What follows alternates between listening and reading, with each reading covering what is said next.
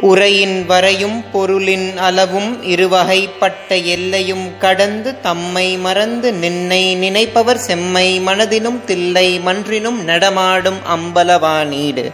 ஞானத்தை பாலாக்கி எனது பசியை போக்கிய என் தாய் திருமதி பிரியாமணிக்கும் ஆத்தியாத்மிக நிதி சேனல் உறுப்பினர்கள் எல்லோருக்கும் வணக்கம். இதற்கு முந்தைய பதிவில் சிவானந்த லஹரியோட பதினாறாவது பாடலை பற்றி பார்த்தோம்.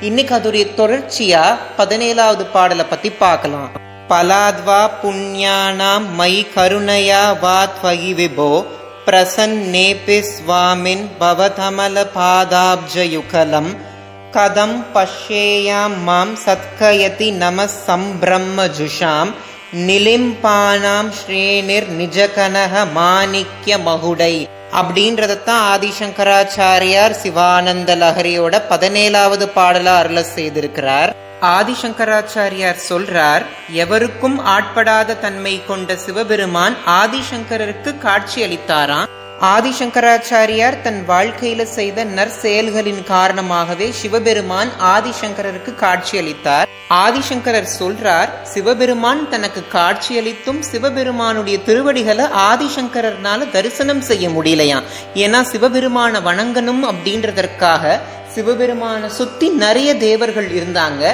ஆதிசங்கரர் சிவபெருமானுடைய திருவடியை பார்க்கலாம் தரிசிக்கலாம் போகும்போது ஆதிசங்கரருக்கு சிவபெருமானுடைய திருவடிகள் தெரியல. அதற்கு பதிலா தேவர்கள் அணிந்த மாணிக்கமிழைத்த மணிமகளுமே தெரிஞ்சிச்சு அப்படின்றார். மனிதர்கள் மட்டும் கிடையாது மனிதர்கள் தேவர்கள் முனிவர்கள் எல்லாருமே சிவபெருமானுடைய தரிசனத்துக்காக தான் காத்துட்டு இருக்காங்க அப்படிப்பட்ட சிவபெருமானுடைய மகத்துவத்தை உணர்ந்து அவருடைய கருணையை பிக்ஷையா வேண்டி அவருடைய ஆசிர்வாதத்தையே நம்ம வாழ்வாதாரமா மாத்திக்கணும்.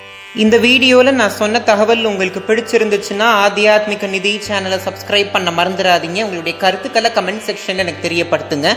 இந்த வீடியோ பார்க்குற உங்களுக்கும் உலக மக்கள் எல்லோருக்கும் எவருக்கும் ஆட்படாத தன்மை கொண்ட சிவபெருமானுடைய ஆசிர்வாதம் கிடைக்கணும்னு நான் பிரார்த்தனை செஞ்சுக்கிறேன். நன்றி. ஓம் நம சிவா